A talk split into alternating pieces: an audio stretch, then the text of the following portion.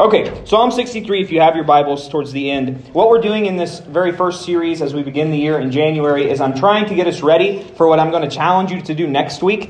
Uh, next week, I'm going to begin with a Bible reading challenge. I want all of us to read through the Bible together this whole year. And some of you, you've never read through the whole Bible, and you think, I can't do it, I can't do it. And I think that you can do it, but I've got to set the proper expectations for you so that you know what you're doing. And it will help you get through the parts of the Bible that maybe are difficult to get through. And what we see in Psalm chapter 63, especially the latter half, is we see the purpose of the Bible we see what the Bible is supposed to do. And I think that's going to encourage us a lot because if you think the Bible is supposed to do one thing and it does another thing, you're going to get disappointed and you're going to quit. And I don't want you to quit reading the Bible.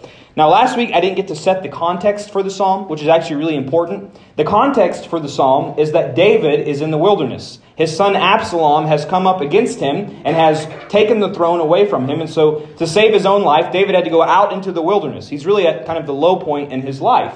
And he writes this psalm, and part of what makes this psalm so beautiful is that he writes it as if he is still on the throne. He writes it with this great amount of confidence in a time in his life when everybody looking at him would say, David, you have no reason for confidence. And the reason why his confidence is so high is because he has this kind of view of the scripture, because he's been meditating upon God's word in a certain type of way that leads him to be this type of person. And if I have one wish for you in 2021 or 2021, See how fast the years go? 2023. I, I, didn't even miss it by one year. I missed it by two. 2023 is that you would be like David. You'd be able to be confident in God. Because I do not know what's going to come your way. And I'm a bad pastor if I tell you that this is going to be the best year of your life. I don't know if it's going to be the best year of your life. I thought it was funny in 2020, all the pastors were doing, you know, 2020 vision series. And they were talking about their vision and what was going to happen. And God was like, watch this because none of us saw any of that coming. Well, I don't know if that's going to happen again to our whole world, but I know in your life there are going to be things you didn't see coming. And I want you to be the type of person who can withstand them. And that's part of the reason why the early church, like in the first 300 years, would sing this song, a large portion of them, anyways, would sing this psalm every single day because it gives us what we need to be that type of person. So let me pray and then we'll jump in. Father God, thank you so much for your word. God, it is a gift to us. Lord, it is especially a gift to us that each of us can have our own copy. That, that is a new thing. And people died for that right. And God, I just pray that we would not take it for granted, but we would see this book for what it is and we would use it for what it is supposed to be used for. God, because I believe that if we do, it will turn us into the type of people who can withstand anything. It'll turn us into the type of people who you want us to be. It will form us into those people, and it will give us confidence in the promises that you give us. God, it is in your name that I pray, and I ask for your help as I preach. Amen. I think uh, one of the worst movie experiences I ever had was a movie called The Greatest Showman. Now, The Greatest Showman by itself is not a terrible movie, and you probably liked it. A lot of you did. A lot of people liked it. it but the reason why I didn't like it is because I didn't know what it was. I thought it was just a biography of P.T. Barnum. And when my wife asked if I wanted to go, I thought, wow, she usually doesn't like boring movies. This is awesome. Because I love the biography movies. I like, I like the movie Lincoln, which is like four hours, and most people fall asleep three or four times during the movie. I, I love those kind of movies.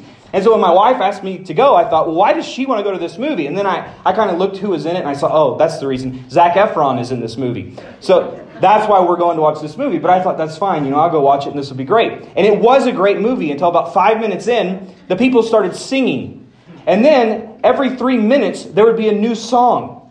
It was a musical. I had no idea it was a musical. I, you might think, well, Blake's probably the musical type of guy. I am not the musical type of guy. Every time a new song started, I wanted to take my straw out of my cup and stab my eyes and my ears out. That's how I felt. I thought, man, this would be such a good movie if we could just cut out the songs, like put them all at the end. But see, the, the problem was not that it was a musical. If I would have known it was a musical, I probably would have been able to bear it a little bit better. But I didn't know it was a musical. I had the wrong expectations. So I thought it was going to be a biography, and in reality, it was just this long high school musical. And I was like, this is why my wife likes this movie. Now, when some of us come to the Bible, we expect it to be one thing, and then we start reading, and it's something else, and we give up on it. That's exactly what happens. You've got to know the genre. You've got to know what the Bible is trying to do. If you try to read a novel like you would a history textbook, it's not going to work. Or if you think a history textbook is going to be a novel, you're going to be very disappointed. You have to know the right genre. You, you know, you can brush your teeth with a hammer, but it's not the most effective way to use a hammer. There's a lot of things you can do with the Bible but not all of them are the most effective. And so I want to look just at two because I think that's what this psalm looks at. And by the way, I'm going to spend like the majority of the sermon on one verse, verse 6. So if like you're looking at your watch in 30 minutes and you're like, he's still on the first verse, we're going to be here forever. I promise that's not what's going to happen. Verse 6 sets up the rest of the text. But what we see is two things. We often want the Bible to inform us, but the Bible forms us. We want a checklist, and the Bible says, No, I'm not going to give you a checklist. I'm just going to make you into the type of person who can make the right decisions. Number two is we want the Bible to solve our problems when it is really designed to give us promises. Two very big things for you to understand as you seek to read the Bible this year. Number one, we want the Bible to inform us when it is designed to form us. Let's look at verse 6 together. When I think of you, this is David speaking, and he's thinking of God, as I lay on my bed, I meditate on you during the night watches, which is really interesting. David, in this time of uh, great struggle, wondering if his own son is going to come and kill him, the reason why he's up at night is so that he can watch his own back. And what is he doing? He's lying on his bed and he's meditating upon God. Now, when we think of meditation in kind of our modern sense, we think of emptying out our minds and setting crisscross applesauce and going hum for as long as we can. That's not what the Bible means at all when it says meditation. The, the Bible's term of meditation is not to empty your mind, but it is to fill your mind. You're trying to get as many thoughts as possible. The, the thing you're trying to meditate upon, though, is very important, and that is God. When I'm meditating on God, I'm trying to get as many thoughts of who God is into my mind for as long as I possibly can. And when we think about meditating upon God, there's a very specific way that David tells us to do this. It's not just, well, I think about God the way I think about God. You know, then you're just thinking of a God that you made up in your own mind. And that's where people get in a lot of trouble. No, when David talks about meditating upon God, he's talking about meditating upon the Word of God. How do we know who God is? Well, he has revealed himself to us in his word. This is exactly what David says in Psalm chapter 1, uh, verse 2. He's speaking of what a righteous person does, and he says this Instead, his delight is in the Lord's instruction or the Lord's law and he meditates on it day and night. Now, this seems strange to a lot of us. In his time of great need, why is he meditating upon the law of God? I'm not trying to meditate upon the law of God if I'm David. I'm trying to meditate upon how do I get my son out of Jerusalem and how do I get my throne back. I'm trying to plot and plan about what I ought to do. I need wisdom, God. Tell me what to do right now. And David says, No, that's not what I do. I meditate upon the law of God. And the reason is, is because David has a very different view of what the Bible is supposed to do. We come to the Bible and we want it to inform us. This is why you get frustrated. You got a problem in your marriage, you got a problem in your finances, you got some sort of problem, and you come to this Bible very frantically, and you're trying to find answers to a very specific question that you have. That's not the way that the Bible works, though. See, what you really want is not the Bible, you want a magic eight ball. You want to be able to shake this thing up and then tell you yes or no, or maybe. That's what you want. And the Bible says that's not what I do. I, am here to form you into the type of person who you ought to be. There's a kind of a, and I'm sure you guys have all done this. I know that I have. You know, you're in those times where you're like, man, I don't know what else to do, and I need some wisdom from the Bible. And so you do the, the kind of magic spell trick on the Bible where you say, God, please speak to me. And you just kind of randomly open it and put your finger down, and you hope that God tells you something. Raise your hand, be honest if you've ever done that. Some of you guys are liars. That's fine. I have, you know, in these, these moments of, oh my gosh, my life's falling apart. What do I do? Let me just open the Bible and point on it. Well, that's really a terrible way to read the Bible. That is very bad. There's an old uh, story about a guy who uh, was feeling really depressed and really low, and so he did this trick. He opened the Bible and he said, God, say something to me. And he put his finger down, and when he read it, it said, Judas went and hung himself. And he said, Surely that's not what God's saying to me. So he closed it and he opened it again. And when he put his finger down, it said, Whatever thou doest, doest quickly. it's just not an effective way to read the Bible. That's the eight ball, the, the magic eight ball method of reading the Bible. But that's not what the Bible is supposed to do. The Bible is supposed to form us into the type of people that we are supposed to be. See, our generation of Christians is obsessed with understanding God's will. If you go to any Christian bookstore, you'll find tons of books on discerning God's will in your life. Uh, you know, I've preached sermons on it, and the Bible certainly talks about discerning God's will on the things that we don't know about. Should I take this job or not take this job? Should I marry this person or not marry this person? Those kind of questions. But really, that's a new thing. Like, we're talking the last 30, 40 years of Christianity. Before that, Christians were not as concerned about finding out what God had not already revealed to them. They were more discer- discer- uh, concerned with trying to figure out how to live out what God had already told them to do. They said, We don't need more of God's revealed will. We need to start living out what God's will already says for us. Uh, there's a verse in the Bible actually for this, 1 Thessalonians 4 3 through 8. Verse 3, it says, For this is God's will. Everybody's like, Oh, what's God's will for my life? 1 Thessalonians 4 3 says this This is God's will your sanctification, you becoming more like Christ. And it says that you keep away from sexual immorality, that each of you knows how to control his own body in holiness and honor, not with lustful passions like the Gentiles who don't know God. This means one must not transgress against and take advantage of a brother or sister in this manner, because the Lord is an avenger of all these offenses, as we also previously told and warned you. For God has not called us to impurity, but to live in holiness. Consequently, anyone who rejects this idea does not reject man, but God who gives you his Holy Spirit. What's God will for you? Keep your pants on and become more like Jesus. That's what Paul says there. And, and we're thinking, well, that's not what I want. That doesn't excite me. You know, I, I, I want to know if I should take this job or not. And Paul's like, okay, but God's will is, is that you become more like Christ Jesus, that you would obey his law. And we're thinking, why? Why would Paul ask us to do this? And here's why this doesn't excite us because it's about who you are becoming. You don't want to know who you're supposed to become. What do you want? You want answers to your questions. You want information, and you want it now. You're in a crisis and you need an answer. And what the Bible is designed to do is over a long period of time, before you get to the crisis, is to help you become the type of a person who doesn't even need to pray during those crises because you're not in the crisis. Uh, the law of God, the scripture of God, really is what it's doing is it's like a child who's learning how to draw. You know, when you're learning how to write, apparently they didn't teach me very well because I can't, my, my writing is ineligible. You know, you can't even read it. But uh, what you do is you put like a, you know, capital A with the dots on it, and the kid's supposed to trace it until they learn how to write. Well, the law is us tracing it. You know, we say we're supposed to love one another. What does loving one another look like? Well, you can make it up on your own, or you can read God's revealed will and become the type of person who is supposed to love in the way that God has called us to love one another. That's what the scriptures are supposed to do. It's not supposed to get you out of a pickle, it's supposed to keep you away from pickly situations. I don't know if that's a word or not, but I just used it. Uh, and it made me laugh, so that's all that matters. Uh, it's like, you know, when somebody comes to me and they say, Blake, how, I need prayer for a financial situation or something in my finances has fallen apart what I really want to say is okay, well, the Bible will tell you what to do. You read the book of Proverbs, it'll tell you how to manage your money. You know, have you listened to God's law about the tithe? Are you obeying Him with the tithe? Are you giving the first 10% to the work of God? And people will say, well, what in the world does that have to do with my financial crisis? I said, I need more money, not less money.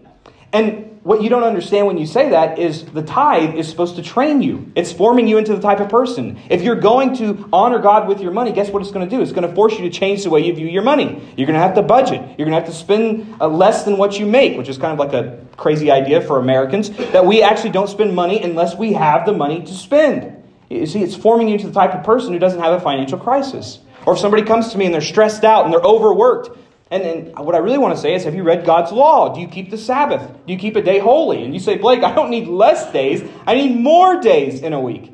And I would say, no. What you need to do is learn how to live on what God has given you. The Sabbath is a trainer, it forms us into the type of person who God wants us to be. And it forms us into this type of person who has peace. You know, Jesus literally changed the world. And you know what he did? He took naps. Naps are biblical. Some of you, you don't take naps. And you're not changing the world. I'm just saying there's a direct correlation there. and I'm also really excited about my nap later this afternoon. It's important to uh, think of it like this. Uh, if you are a parent, you know exactly what the law is supposed to do. As a parent, you do not want to solve every problem for your child. Like, if, if there's something that changes and there's something that they need help with in life, your ultimate goal is that they would learn how to think for themselves. Uh, right now, my daughter uh, doesn't get to determine what she eats. She only eats one thing, and that's milk. Uh, but when she gets a little bit older, she'll get a little bit more freedom and a little bit more freedom. But at first, she doesn't get any freedom at all because she's going to want Twinkies for dinner. And I'm going to have to say, Twinkies are not a dinner item. But if I always tell her exactly what to eat, then what happens? Well, she either A, goes out on her own and doesn't know how to eat for nutrition, or she lives with me till she's 37. Neither seem like a good idea to me. What I want her to become is the type of person who knows how to eat. I want her to know how to do her own laundry so she doesn't have to come home and get her laundry done. I want her to know how to brush her teeth. And, and the reason for brushing her teeth, so that I don't have to be there to tell her to brush her teeth for the rest of her life. I, I want her to become a type of person. And the way that I do that is by not solving every problem for her but by telling her how to think, by teaching her how to be the type of person to live a life. That's exactly what God is trying to do for you. He's not interested in you just getting your problems solved. He's trying to form you into a certain type of person. You can think of it this way we are all actually seeds. Uh, what we are right now, whether you're 8 years old or 80 years old, is actually just preparation for what you will become. If you are a Christian here today, you've been given the gift of eternal life. Do you know how little and young you are? You are like a little tadpole. And you're like, oh, I'm 97 years old. You're a tadpole. 97 years old is nothing compared to the thousands and thousands and thousands of years that we will have with Jesus. And do you know what we're going to do in the new world? We are going to steward this planet. Now, I don't fully know what it looks like yet because it's not fully revealed to us in the scripture, but what I know is we won't be floating around like angels playing harps for all eternity. Praise Jesus. Now, when we die right now, there is a time in which we're kind of not in a bodily state. We're with Jesus uh, in, a, in, a, certain kind of weird way that's not fully explained in the scriptures. But what I do know is when Jesus comes back, all of the dead will be risen. That will include you and I. We will be dead. Our bones will come back together and we will have a new resurrection body in a new resurrected world. And the Bible says that we will have certain amounts of dominion. We will have certain amounts of responsibilities in this new world. Some of us will rule over angels, which is crazy. I look at some of you and I'm like, there's no way that person's ruling over angels. But and you look at me and you're like, there's no way God's going to let him rule over anything. But but the truth is, we will. We will have certain responsibilities. And so, what is God doing right now? He's forming us for that. That, that somehow, some way, this short little life we live on this side of earth is like a seed that goes into the ground. And God wants that seed to be as good as it can possibly be because when that seed sprouts in the resurrection, He wants one that will bear much fruit. And so, if we have this kind of idea when it comes to life, it will help us suffer better. Because we'll begin to realize that it's not just about this life, but it's about all of eternity. And that's the kind of mindset you have to have when you come to the scripture. So, here's how we read for formation. Number one is you've got to slow down. Uh, notice what David said. He said, I meditate. I meditate. That word meditate in Hebrew is actually a word picture of a cow chewing the cud, which is an illustration you'll never forget. That's how you're supposed to read the Bible. You take it in, chew it up, and you throw it up, and you bring it back up. You know, a cow has seven stomachs. They, they chew it and they throw it back up seven different times before they actually swallow it. The Bible says that's how you're to read Scripture. That you're supposed to take this psalm, and you're not supposed to get it all out of it right at the beginning. But you say, well, why, why would God put that there? You begin to ask questions. You begin to think on it over and over and over and over and over again. Or you can think of it like this, and a more kind of modern illustration would be it's the difference in the crock pot and the microwave. Uh, this New Year's Eve, I discovered that you can microwave cinnamon rolls, uh, which I think is, has got to be from Satan. That honestly, that scared me when I knew you could do that. That I could get a cinnamon roll that fast and with that little of effort, I'm like, oh, I'm not even going to do this. This is going to lead to obesity. Uh, but that's the generation we live in. Everything is microwaved, everything is quick. The Bible is more of a crock pot kind of book. It's a book where you got to simmer on it. You got to think on it all day long. It's not TikTok where we get the answer in seven seconds.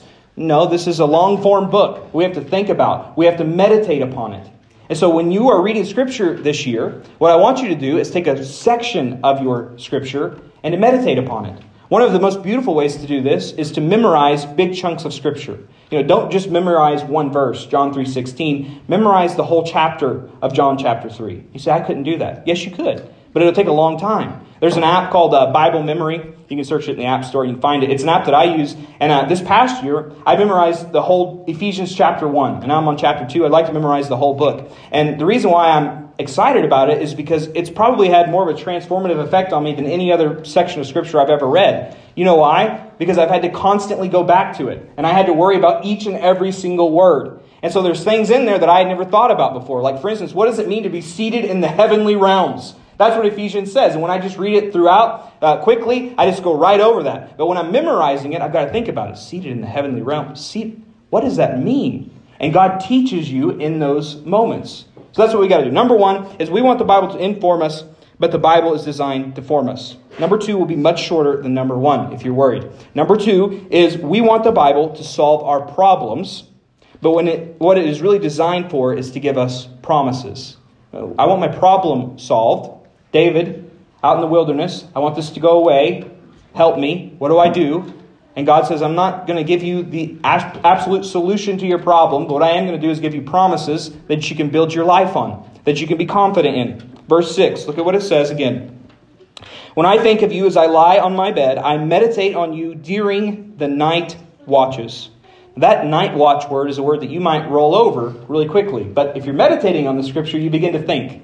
He's meditating on the scripture of God, and he's doing it at night. He's in the desert.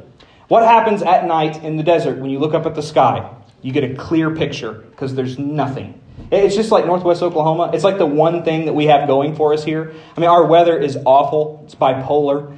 Uh, the wind makes me really want to move to Florida every time it starts howling. It's cold. I mean, we, we have like six days of good weather. It's either too hot or too cold. There's no ocean nearby. There's like no geographical benefits to living here, except for one thing. When everybody comes to Northwest Oklahoma, the one thing they'll talk about that is beautiful here is what? It's the sky. It's the sunsets and it's the sunrises. It's gorgeous. You know why? Because we have nothing. It's desolate. you get a clear picture. That's David in the desert. He gets a clear picture. So, you know what he sees? He sees all these stars. And because he's been meditating and reading God's word, he will remember the promise that was made to Abraham. See, God took Abraham and he, he took him outside of his tent and he said, Abraham, look up at the stars. What I want you to know is there's going to be a whole nation that comes from you. And you count all the stars, you try to count them. You're not going to be able to. And what I'm telling you is your descendants will be more numerous than those stars. And my promise to you is that from those descendants, that the world will be blessed. And then David would remember the story of Abraham and how God had kept that promise to him when it looked like that promise wasn't going to be kept. And David would remember how God had chosen him out of the line of Abraham, that God narrowed it down. He said, I'm not just going to bless the whole world from the line of Abraham, I'm going to do it from the line of David. And he would remember that God had kept his promises before. And he would remember the promise that was made to him. And he would know there's no way that Absalom is going to win. You know why? Because God's promise is much stronger than anything my circumstances might look like. See, to people looking at David, they would say, David, do you know how foolish you look? I mean, your son's trying to kill you. You've lost the throne. You're near the end of your life. There's no way this is going to work out. And David would say, I'm confident. And the reason why I'm confident is because the promises of God. The same is true for those of us who are Christ followers. In fact, it's more so true because all of the stories of the Old Testament, all of the promises of the Old Testament are fulfilled in Jesus Christ. J- Jesus Christ is the one who is the, the, answer to the very first promise in the Bible. Genesis chapter 3. Eve is given a promise from God. God says, From your seed I will rise one up who will crush the head of the serpent. Guess where Jesus is now? Ephesians chapter 1 at the end of it tells me that Jesus is seated on the thrones of heaven and he has subjected everything under his feet. God has subjected everything under his feet. In other words, the serpent is right under the heel of Jesus. All of the enemies are under the heel of Jesus. And you say, Blake, how do you know? Because God has already kept his promise through Christ. I look at the cross. I look at Jesus who came and he lived the life I could not live. He died the death I deserved to die. And in his death, it looked like the movement was over. It looked like the promises of God had failed. But they did not fail because three days later he rose again and he ascended to the right hand of the throne. And so I don't care what my circumstances look like. I know that God is going to work everything out for my good and for his glory. How do you know, Blake? Because the promises of God will not be broken. And this is why reading the scripture in a whole year is so important. This is why, in the first one I told you you got to slow down. This is why you got to speed up. It's why you've got to read through the stories. You've got to know the story of Noah. You've got to know the story of Abraham. You've got to know the story of David. And not so you can get some morals. That's what we often do. We come to the stories and we try to learn, well, how, do, how can I be like David? You don't want to be like David. The guy had like hundreds of wives and concubines, and his son tried to kill him. Or how do I be like Noah? You don't want to be like Noah. I mean, maybe parts of Noah you want to be like, but I don't know if you've read the end of the story, but he ends up passed out in the tent butt naked. You, you don't ever want to end up in a tent butt naked. So don't be like, some of you guys are like, what? That's in the Bible. I didn't make that up. We don't tell them that in the St. Kids. Uh, that is a part of the story. Why am I reading these stories? I'm reading these stories to know about God. That God was still faithful to Noah even though he was a knucklehead. God was still faithful to Abraham and David even though they were knuckleheads. Hey, maybe God will still be faithful to me even though I am a knucklehead and you'll be reading the Bible, and you'll some of these stories will really pop out at you. Others of them they won't. And what I always tell people is keep reading because you don't want to just read the Bible once. You want to read it a hundred times. You want to read it throughout the rest of your life, and you won't pick up on things this year, but next year you'll be reading, and you'll be reading the story of Noah, and you'll go, "Oh, wait a minute." I remember this other story of Jesus and how this all connects, and God will build your faith through it. And this is why I want you guys to have it. Verses 7 through uh, 11, the end of the chapter, gives us the result. This is the kind of person we will become if we do these things. It says, Because you are my helper, I will rejoice in the shadow of your wings. What a beautiful picture David gives us. And he gives us this several times in the Psalms. But, but it looks like the world is caving in on him, and he says, No, I'm, I'm under the shadow of the wings of my heavenly Father. And I hope you guys have that kind of confidence when cancer comes. I hope you guys have that kind of confidence when you lose your job. I hope you have that kind of confidence when your marriage seems like it's about to fall apart. Because if all you have to look at is your circumstances, it's not going to be good. But if you can know that I'm under the wings of my heavenly Father, it will give you confidence and a courage that is unknown to this world. Verse 8 says, I will follow close to you. Your right hand holds on to me. Verse 9, But those who intend to destroy my life will go into the depths of the earth. They will be given over to the power of the sword. They will become a meal for jackals. But the king will rejoice in God. All who swear by him will boast for the mouths of liars will be shut. That's the kind of person you want to be. When you look at everything, you say, We've already won. Christians, we've already won. Did you know this world is ours? We own this world. And you say, Blake, we don't own this world. We barely own this building. No, no, no. We, we own this world. Jesus is already ruling and reigning over it. Christians have got to get better at this. Like I said, Ephesians 1 tells me where Jesus is. He is the ruler of the world. That's where he is. There was a politician running for governor in Oklahoma, and uh, I, I don't know, I don't care what you believe about him, but he said something really stupid. He prayed a prayer and he said, God, we pray that we're able to claim every inch of Oklahoma for you. And I about threw my remote at the TV. You know, the most frustrating arguments are when I argue with people on TV because they never hear me. But, I mean, I was yelling at him because every inch of Oklahoma is already Jesus's. He already owns it. He owns every square inch of the ocean. It's all his. And we say, Blake, it doesn't look like it. And we say, I know. But what we also know is the promises of God. We know what is true. We know that all of the enemies of Christ Jesus are under his heel. And when the time is right, through his church, each of those enemies will be crushed. The last of which, 1 Corinthians 15 tells me, is death itself. I do not go by what I see, I go by what God says. And that faith that I have is not a blind faith, it's a faith built upon facts. It's a faith built upon past promises of God being fulfilled. When we slow down and meditate, we can be assured that Jesus is on his throne. And when we speed up, we'll see the promises of God fulfilled. Uh, band, if you guys want to go ahead and come up, I want to end with this quote from uh, G.K. Chesterton. He was an old Catholic guy in the 19th century. Uh, he has a lot of amazing quotes. He's a really funny guy. Uh, this quote, though, is, is really good. He's talking uh, at a newspaper uh, because somebody had said that London had no longer had faith, that Christianity had died in the United Kingdom. And uh, G.K. Chesterton said, Well, it's died several different times. But he had this amazing quote of faith. And I want you to know that if you read the Bible, if you meditate on the Bible, you can kind of have this faith. G.K. Chesterton says this says Christendom has had a series of revolutions, and in each one of them, Christianity has died.